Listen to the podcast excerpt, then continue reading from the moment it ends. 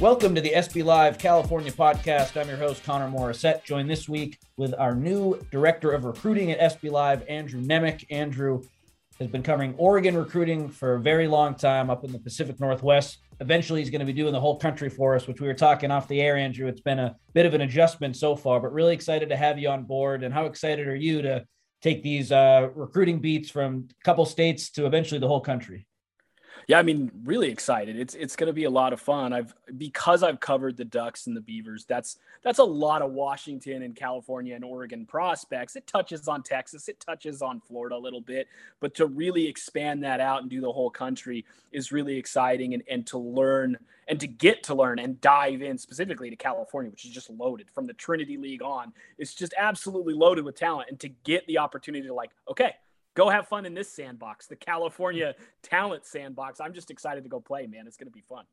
It is a, a, blast covering stuff down here for sure. So, really excited to have you on board.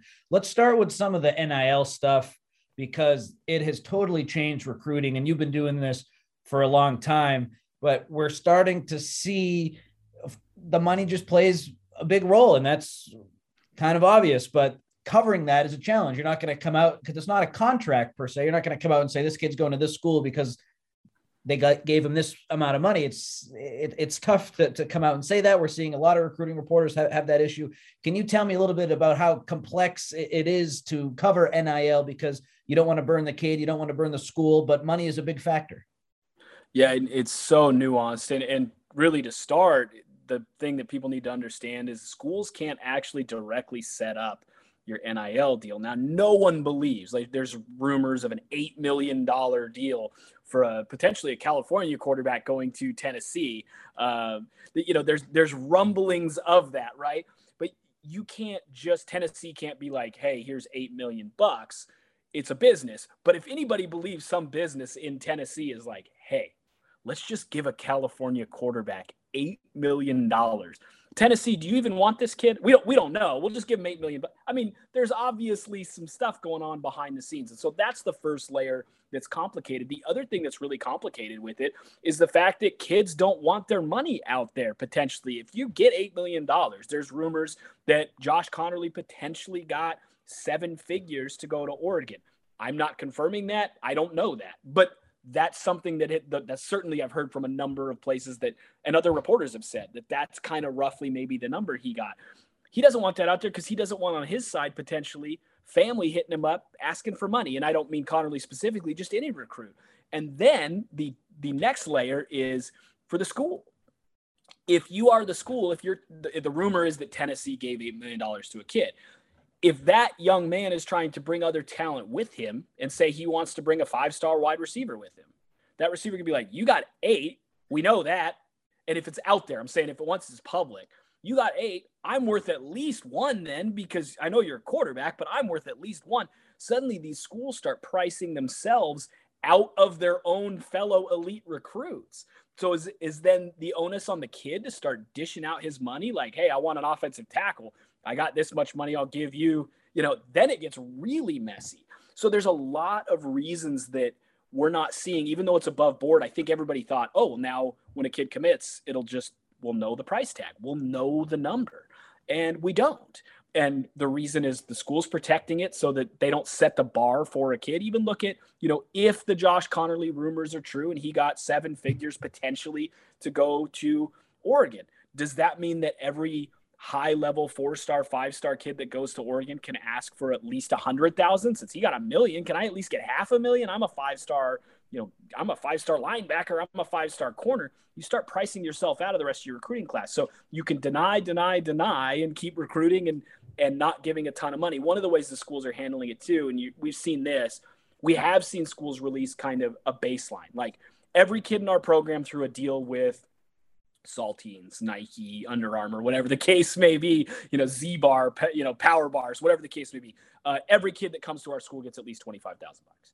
Every kid that comes to our school gets at least 40,000 bucks. Every kid that comes to our school through this deal gets 5,000 bucks. We have seen that. We know that. Oregon has sold off some some shoes connected to some cryptocurrency and all the money went to the prosper the players on the team. So we know those players got five figures each in a deal. So schools are finding ways to say, hey, if you come here, there's at least a baseline. But in terms of those big ticket numbers, those big ticket items in the recruiting trail, they're trying to keep it covered for a number of reasons. When will that change? Because we all know what's happening. When will you be able to say this kid's going here because the money was a big factor. I feel like it's unsustainable just to keep dancing around it. We're still in the first year. Do you see this changing at all anytime in the next three to five years, maybe even next year? I, I feel like this can't keep going on like this. Well, I, I, can tell you it won't be the recruiting community. And, and part of that has to do with the fact that the recruiting community doesn't want to alienate kids. They don't want to alienate coaches. They don't want to alienate their sources. And so you, you don't want to say, okay, it was this amount of money to this school because the school's like, wait a minute, now every kid that comes to us, like you reported it. So every kid that comes to us is saying, you know, Andrew Nemec said it was a $2.2 million, I'm making up a number, $2.2 million for Mike Jones out of Missouri to go to North Carolina, wherever. And so it's like, well, if it's fact, if we know it's 2.2, I want 1.5, I want 1.7 at least. So recruiting people won't do it. What it's going to take is public records requests from probably newspapers or online sites that cover news and, and really try to delve into it from an investigative side. If that doesn't happen, I mean, it like kids have been getting paid the whole time I've been covering recruiting, and they got paid before I got recruiting, and it didn't get talked about. So, this idea that it's inevitable that people will eventually learn the numbers publicly, I don't necessarily think is true unless someone wants to. You've already got the NCAA saying, we're not going to police it. NLI is outside our jurisdiction, essentially. Um, so I, I'm not entirely sure that it will be inevitable unless, again, uh, a pocket of journalists or a journalist says, you know, the New York Times or USA Today or so, one of the big overarching papers, like, let's do a deep dive multi year piece, public records requests, and find out how much everybody got paid in the class of 2023. So then, what did you make of the athletic releasing not the name, but the eight million dollar figure about a recruit, and you know we probably know who it is. That probably like is Tennessee upset about that? Is the player upset about that? Is that kind of a, a sticky situation from your understanding? Because let's be honest, not everyone's worth that much money. It's kind of a finite list of people who could make that, and then once you kind of put it all together, it it's a little bit obvious. Um, did that ruffle feathers? Yeah, I, I mean, I imagine it did. I haven't talked to that recruit and his father about it specifically, and and I haven't talked to Tennessee. But there's a reason Tennessee didn't come out and say we're the eight million dollar school, and there's a reason the recruit didn't say I'm the eight million dollar quarterback. Uh, nobody wants that out there on that side. And again, I mean, I, I I have a radio show in Portland. I talked about it. Did Tennessee, because it became so obvious that it was Tennessee, did they price themselves out of the market for other top recruits? If I'm a if I'm a five star offensive tackle, if I'm a five star wide receiver, and I am being recruited to Tennessee, and I know potentially that eight million dollars on the table for a quarterback, I okay, I want a little money. And it's like, well, we don't have it. Well, right, because you gave your whole pool to one guy. So why would I go here if I can get half a million from making up school, Alabama, Michigan, Ohio State, USC, whoever the case may be. Um, so yeah, I think I think probably it did ruffle feathers. I think probably Tennessee's not real happy. I think probably the prospect's not real happy, and his family's probably not real happy. Two other NIL things. You know how sometimes in professional sports a contract seems massive at the time, and then a few years go on, and oh, that's just kind of the going rate. Do you think that for a big time quarterback, eight million? It sounds crazy right now in 2022. Do you think in the future, yeah. million that might just kind of that's what it takes. And if that's as small as your pool is, you're probably not going to get them. I think some, we'll maybe see these pools be like a $20 million for a class situation in the future and eight goes to the quarterback. Do you think we could see something like that where 8 million sounds crazy now, but it might not be in the next few years? I think we already saw potentially a, a eight figure recruiting class put together. Texas A&M had the highest rated recruiting class in the history of recruiting. There are rumblings that that was 20 million plus to put the, that class together.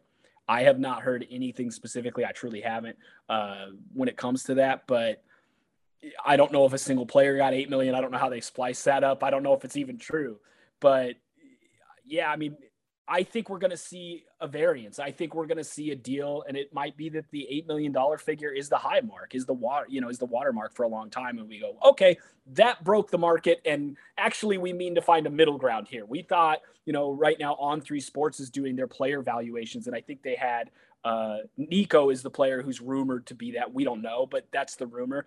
They they valued him as a three hundred thousand dollar player. So On3 missed the mark potentially by seven point seven million dollars. I mean, we don't know yet. We don't know exactly where this is going to go. I, I think Josh Conerly was valued at around a hundred thousand dollars. The rumor is that he got over a million. So even the experts are wrong, and and it seems like they're wrong by a lot. But I bet I would guess that at some point there's there's a market correction where we're gonna somebody's gonna do a deal that's way too high and then we'll see it. They are, they will. It'll happen because that's how it works. Like this kid's a game changer. We think he's the number one player in America. Let's give him 25 million, or maybe that number's eight. Maybe we reached it, and he'll get there and he'll not be successful. And schools will go, okay, wait a minute. Let's come back down to earth a little bit. Let's not invest all our money in one guy, and let's put a class together at this much and balance ourselves out. I think we're going to see the market kind of dictate. It's a free market. We've never had a free open market for recruits.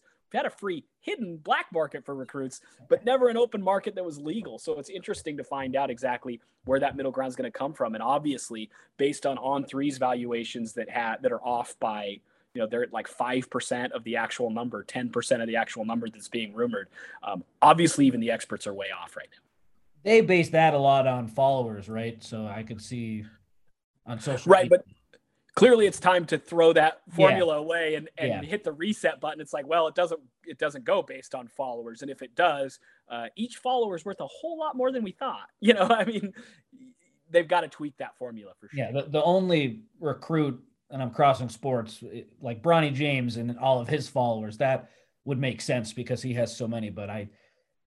I don't really feel like it, makes sense to do it like that for a lot of other guys. Okay, last right. thing. Arch, Arch Manning, how much is he worth? I mean, yeah. oh, oh boy. He he just got social media, right? Yeah, it, it does. His last name's Manning. He'll he'll have more followers than I could ever dream of within 12 hours of his account. You know exactly, especially when he gets to wherever he's going to go and starts playing well. That's for sure. Uh, the, the last thing on this, Andrew, are there any changes that you would want to see made with with NIL? That's such a broad question. Are there any obvious ones that might change? Take that any direction you want to go with it. You've been in this space now since it's legal the whole time. Anything uh, you think will change? Anything you want to see changed? Yeah, I, I desperately want to see signing day changed. What happened last year was was chaotic, and it was unfortunate to see so many coaches leave right around that December signing period. And, and it's not their fault, it's a business. So, of course, colleges like, hey, we want you here. Leave your team in the middle of the year. Leave them. Abandon them for their bowl game. I don't care if they're in the final four. Leave them because we need you to come here to put our class together. So, leave in early December. You know, tell that other program, deuces. We, we need you. So, that needs to stop because it's not it's not fair to the kids who are committed and then a week before they commit their head coach leaves and they're left scrambling while all these kids are signing everywhere else suddenly they don't have a landing spot. It's not fair to the guys who are already on those football programs who have invested who are committed to a coach. Yes it's a business but at the same time mid-season departures right at the end of the postseason when when that's supposed to be the celebration that game is what you've earned through your hard work through a 12 game regular season to have that now be a circus where I think there were bowl games where neither head coach was there. Like the team that, you know, the teams, the coaches that had been there for those teams throughout the whole season left. So they had interim coach against interim coach. It's like, oh my, what, what is this? I mean, this is goofy. So what I would do is make an NIL eligible only signing day starting like August 1st. And if you've signed an NIL deal that like wink, wink, nudge, nudge, links you to a school only if you signed an NIL deal. You can sign with a program August 1st. So several months before. It's before the season starts. And you could say, well, yeah, but a lot can happen. Right. But you already made a big boy decision signing a contract to be an NIL guy to get money to go potentially to that school. So you're already locked in. And people can say, well, actually, you're signing a, you know, an agreement with um, you know, a marketing group that that is not c- completely connected to the school. It's like, okay, come on. And you don't have to do it. It just makes you eligible. There are clearly kids who have signed NIL deals that know where they're going. They can sign in August. And since you, again, got money, you run the risk of your coach being gone. You run the risk of your program not being very good. But again, you already got a bunch of money. So you you chose the business side. Then get rid of the December signing period and have that traditional February signing period. So now you've gotten through your season. You've gotten through those December bowl games. You've gotten through into January, that college football playoff. And that's when then the coaching carousel can turn. And it's done potentially, you hope, fingers crossed, by late January. And you have some time before signing day. That gives you all of January to take visits. You don't have four days after a school, you know, a coach leaves to decide do I want to follow him to his school that I've never visited or do I want to stick with my commitment where I don't know the coaching staff? It erases that issue. And, and I think that takes care of the current college football climate. I think it helps take care and bring some clarity to the NIL. You could also connect it where if you sign in August, you have to disclose your NIL agreements. So then it becomes optional. But if you sign, you have to disclose your NIL agreements. That then makes it a front facing situation, a front facing business that people can see and say, okay, we understand what this is. Does that make sense? Because right now it is. It, it's all hidden. We don't know what's going on. But if you have to sign in August because you took the money, and that's okay, that's your choice. I don't. I don't knock anyone for taking the money. You have to d- say what you got, and in that way, then the market starts to define itself. Because right now it's still the legal wild, wild west. For sure, and I like. Excuse me. I like what you had to say too about pushing the signing day back because when all the coaches leave, that creates a really awful situation. So I wonder if that is something that we'll see. But yeah, I, I agree with a lot of what you said there. Interesting. I'll be following along just to, to see what does change because this is really, really crazy. But let's get into some just regular recruiting stuff now, Andrew. So, who are some of your favorite West Coast players in the class of 2023 and why? It can even be, you know, the highly rated kids to maybe someone you think's underrated 2023, who do, who do you like from out here? Uh, I mean, we can go by state, I guess, to some extent. In in Washington, I you know, Jayden Wayne is kind of continuing that tradition. Washington is not a power state when we think of California, Texas, Florida, Ohio, Pennsylvania, Georgia, Alabama. Those are power states, right? You know, there's a good chance five star kids are coming out of there, and you know, there's a lot of depth coming out of there. Washington's been on the rise for a number of years, and you know, Sam Huard, JT Tuimoloau, Gee Scott Jr., uh, Emeka Egbuka, and there's lots more. I mean, they've produced a ton of talent. The next wave is going to be Jayden Wayne, this five star defensive lineman out of Lincoln High School in Tacoma, really phenomenal player. Caleb Presley really impresses me. He's an All American corner. He's outside the top 100 prospects. And talk about kids that are underrated. I know he's a four star prospect. I really do think he could be a top 50 kid nationally. I really, really like him a lot. Uh, in in Oregon, it's a really down year, unfortunately, and and that's something that you know it comes and goes in some states, and in others you you kind of know like we're to have 45 D1 guys. In Oregon it fluctuates. Sometimes it's 2, sometimes it's 15.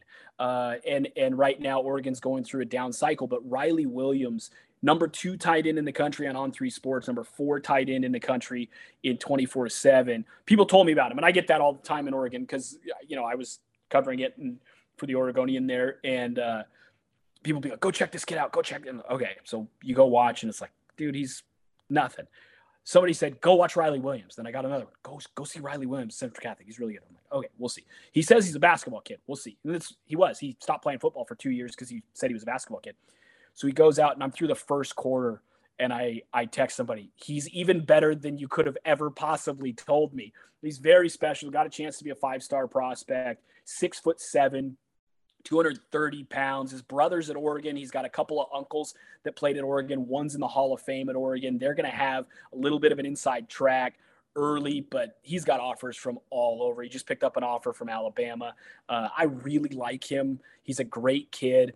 Uh, the rest of Oregon is a major question mark. And when we talk about that state, that's pretty typical. You'll have a list of guys who are pretty good, maybe it's two, maybe it's five that you know. These kids are blue chip caliber guys. You know, Talanoa Hufanga came out. Chase Cota was at UCLA. He came out and was a four star guy. Elijah Molden came out of, of Oregon out of West Linn High School. He was a four star guy. And then you have like 15 kids who are major question marks. They could end up in the big sky, you know, FCS level. They could pop and be power five. So Oregon's a big time question mark. Probably a couple kids will pop, but it's it's just too early to say. Uh, California, I'm just trying to sink my teeth into the idea of like who do you like in California? It's like, well, can I just say like the entire Mater Dei program? I mean, it's it really is an adjustment for me. I really like the Cal the California quarterback class. I mean, when we talk about positions, you look at quarterback in California with Malachi Nelson out of Los Alamitos. You look at uh, Nick, I'm going to butcher his name, the Long Beach Poly quarterback who's committed to Tennessee. Nico, phenomenal, phenomenal player. Jaden Rashada out of Pittsburg had a chance to see him throw. He's phenomenal. Those are three quarterbacks who are in the top five nationally. Three of the top five quarterbacks nationally coming from California. So that's really exciting. We look at that domino effect that happens with quarterbacks. A guy comes off the board and he goes to Alabama, and then suddenly Georgia and LSU and USC and Oregon and all the top programs, Michigan, Ohio State, they all need to adjust their board. So much of that conversation, so much of that domino effect began with Malachi Nelson to USC and Nico to Tennessee. And Jaden Rashad is sitting there and, and he's still got Oregon and Ole Miss and uh, Miami's after him, and he's going to be a major, major player in what happens nationally in the quarterback market. So even though he's the number five quarterback, he might be him and Arch Manning might be the jumping off point because Jaden Rashad is the last great quarterback west of the Mississippi. So I think he's the. I, I think there's a guy in Michigan too. Actually, I take so I, I got to look at my geography and see exactly where the Mississippi hit. So the, certainly in the West region, completely, you know, in that West region, Jaden Rashad is it for West Coast folks. So it, he's going to be a major player, and obviously Arch Manning's the number one player in the country out of Louisiana. So those guys really interest me. Uh, Matayo Uiagalelei is a fascinating player, the younger brother of DJ, who's the quarterback at Clemson, five-star defensive lineman. Um, it's going to be interesting his recruitment. You know, I believe he's visiting Alabama here coming up. Um, he's visited Oregon a number of times. Obviously, USC is always going to be involved with a California kid. It's going to be really interesting to see what happens with his recruitment uh, going down the list. See, this is the thing. I have to like yeah. look at a list of guys to be like, there's so many. There's so many. Um, I think Pierce Clarkson's commitment to Louisville is really fascinating. When we talk about, you know, needle movers, this is a kid that basically chose like I'm going to carve my own path at a program that isn't a traditional recruiting power and I'm going to see how much pull I have. Am I am I you know I call them Pied Piper recruits, guys that go to a school and because they went there there's there's gravitational pull when they when they go to a school that they bring talent with them. He's he's betting, and he maybe rightly so, that he's a Pied Piper recruit, that he's got magnetism, that when he goes to Louisville, he's going to draw talent from the West Coast. And I'm really fascinated. I admire it uh, tremendously. I think too often we see really, really talented players go to programs where they're not going to be the dude. They're going to be you know, Clemson just picked up another quarterback commit. Well, they've got DJU and they've got the number one recruit in the country from last year uh, competing for that starting job. So that's a guy that's going to sit potentially for two or three years. Why not go to a Louisville? Why not go to a go to an Oregon State? Why not go to an Indiana and, and carve your own path and see how much pull you have? I, I just think that is really really fascinating you mentioned a lot of great stuff there. I think what's really interesting about Malachi going to USC is I'm close with Nico and his family, and I talked to them, and they wanted to go to USC as any LA kid would. But when Lincoln Riley got the job, he of course was going to take Malachi, and so Nico now has a chip on his shoulder, and I'm excited as the years go on and we see head to head how both of those guys do in college, how much that chip will have an impact on, on, on what Nico's able to do. So I, I and that's and and that's that domino effect, right? Yeah. Like one guy goes somewhere and then it's a mad scramble to figure out where everybody else is going to go. They have to find the next spot and, and schools find the next man up. So it's always fast. Quarterback, quarterback recruitment, man, we could do a podcast talking quarterback recruitment for three hours, especially in California. I mean, we could talk California quarterbacks, especially this year for a long time. There's some really good ones. Certainly. How about in 2024? And you don't have to mention a, a, million guys if you don't want to, because I know that there's just so many on the West Coast. Who do you like in that class? And I'll get into a few more specific recruiting questions. Man, um, you're testing me here. Julian Sayin obviously is a big time, big time quarterback. I, I like him. Peyton Woodyard, I've had a chance to talk to, and I was really blown away by him. I mean, truly yeah. from an, from an interview standpoint, uh, about as polished a kid as I've ever spoken to he he knew what he wanted to say. He was interesting. He was appropriately funny. He wasn't like cracking inappropriate jokes or anything, but he was comfortable enough to make jokes about about certain things. We talked about the safety position and different safeties in the NFL and, and who he potentially patterns himself after. We talked about be what what it means to be Kyle Hamilton's cousin and like what what that means from a legacy standpoint. And obviously Notre Dame's like, hey, you know, come come be the next that guy.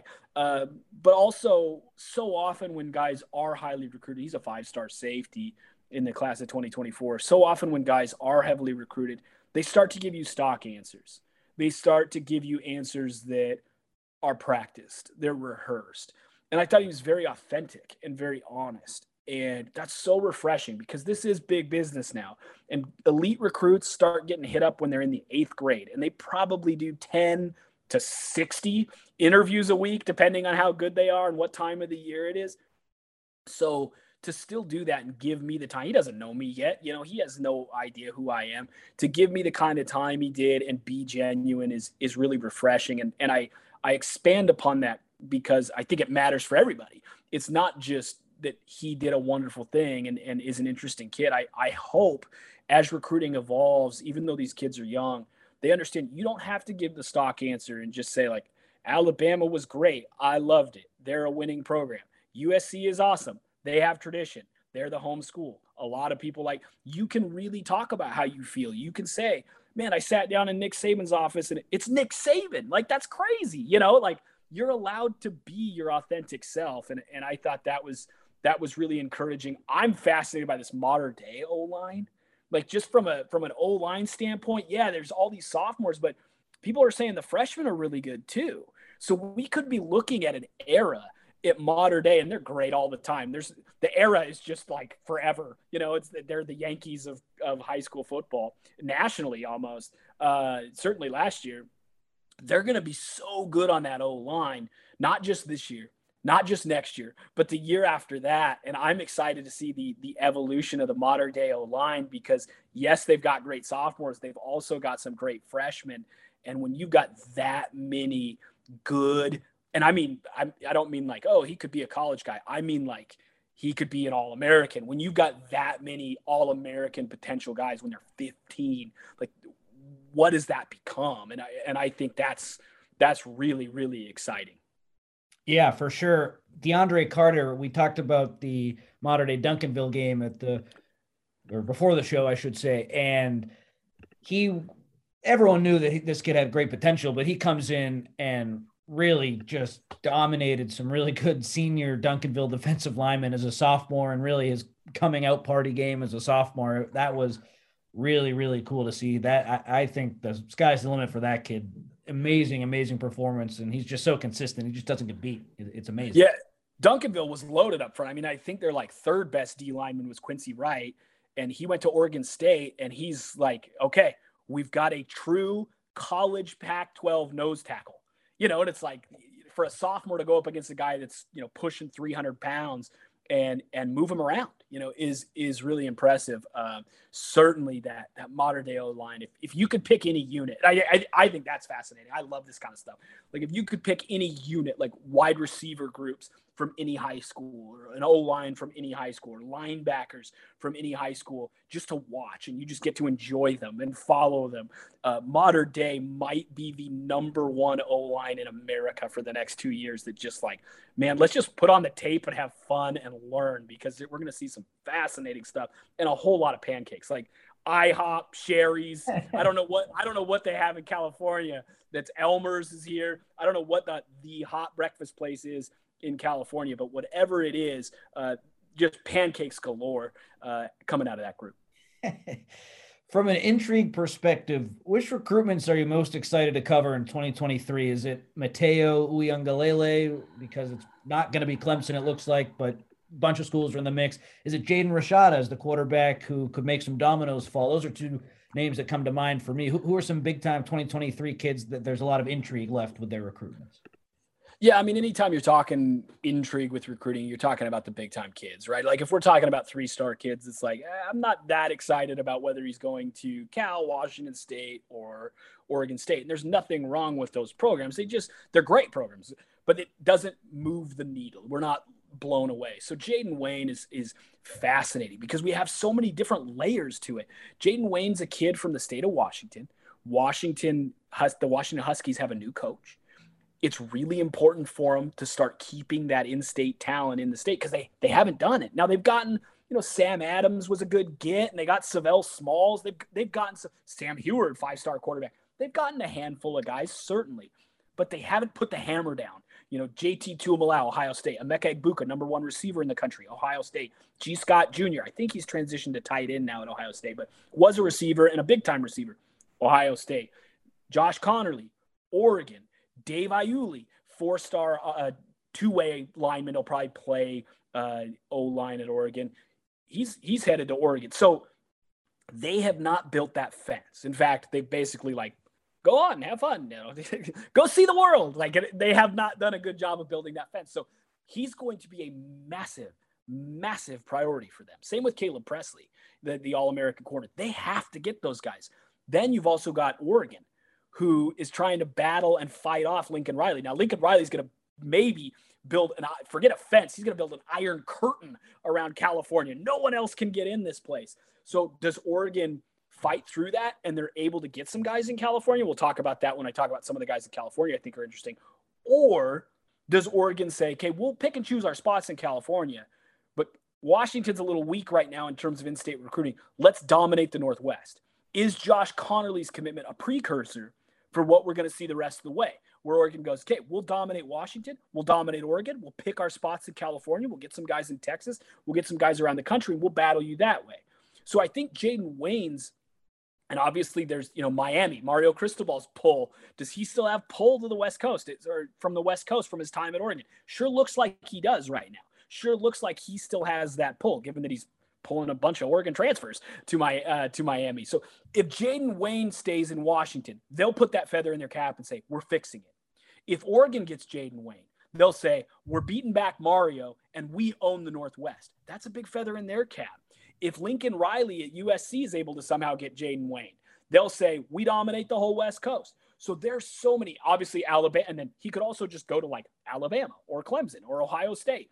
And those would be big from a Pac 12 conference standpoint in the sense that the Pac 12 hasn't done a great job of keeping their top talent in the state. Everybody knows about Bryce Young and DJU. Like, ah, what could have been if they'd have kept those guys? Kelee Ringo gets a big interception in the national championship game to seal it. He's an Arizona kid who grew up in the Seattle area. So we all know the problem. And Jayden Wayne, for a lot of different reasons, is going to be one of those guys who people go, see, we fixed it. And I think that's really fascinating. In Oregon, it's Riley Williams. Riley Williams is, you could argue, Riley Williams is the only true blue chip prospect in the entire class of 2023. In fact, I think it would shock me if someone else ended up earning top 100 status. It's a really down year in the state. Riley Williams is fascinating because he's so good. He's just so good, and he's and he's from Oregon, and it, Dan Lanning's made that a priority. So they're going to really recruit the heck out of him. But also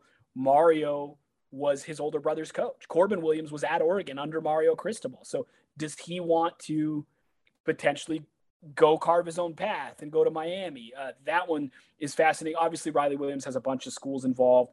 Michigan State, I think USC's involved. Oh no, USC got eliminated, which was surprising actually, uh, because he liked USC early. But I think they're going to go after some higher rated tight ends. They have a shot at the number one, number two tight end in the country. So that's another domino issue. But Riley Williams, fascinating to me. In California, it's Jaden Rashada. In terms of needle movers, every school, you know, from the Midwest over, he's the best quarterback the rest of the way. So if Arch Manning goes to Alabama, if Arch Manning goes to Virginia, if Arch Manning goes wherever Arch Manning goes, you know, Georgia, does Texas get involved?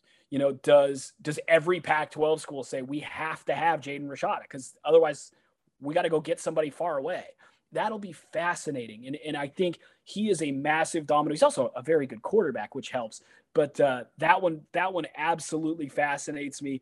Uh, Matayo is interesting because you're always going to get the dynamic of like, what's dad going to say too? Like, you know, Clemson's Clemson's not hitting me up, you know, and you're like, oh, interesting. You know, like we're going to get layers to that. We're going to see a little bit more behind the curtain potentially with that one than we do with most recruitments because, you know, uh, Big Dave is a little bit more open with what's going on in the process. So I think that's fascinating. And also, anytime a California kid could potentially end up, you know, at either USC or Oregon or Alabama or Ohio State or Clemson, that's that's fascinating because it's it's a big time recruit.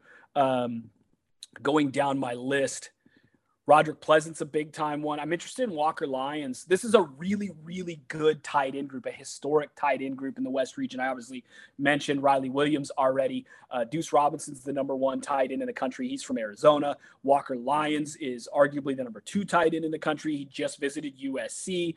He's a great one. There's a bunch of really good tight ends. And traditionally, tight ends aren't a position where there's any type of domino effect because – there aren't a ton of them. If, if there's a great tight end in your area, everybody wants them.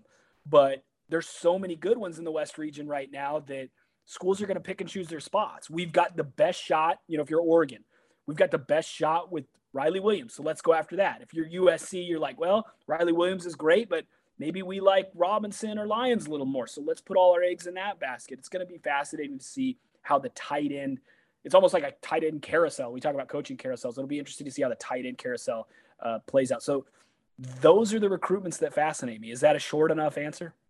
that is perfect. And I think we can uh, get you out of here with that because Andrew, you've done such a great job. Uh, th- this podcast has been awesome. I- am really excited. I have a few other questions, but let's save them for another episode down the line. Does that sound good? Perfect. Yeah. Thank you so much. That's Andrew Nemec, SB Live's director of recruiting. Really excited to work with you and see the work that you'll produce, especially as we get closer to football season in the fall. I know now though it's big recruiting time, so you're really diving in head first. So thanks so much for all the great work that you're doing. It's great to have you on the team, man. Of course, thank you. Appreciate it.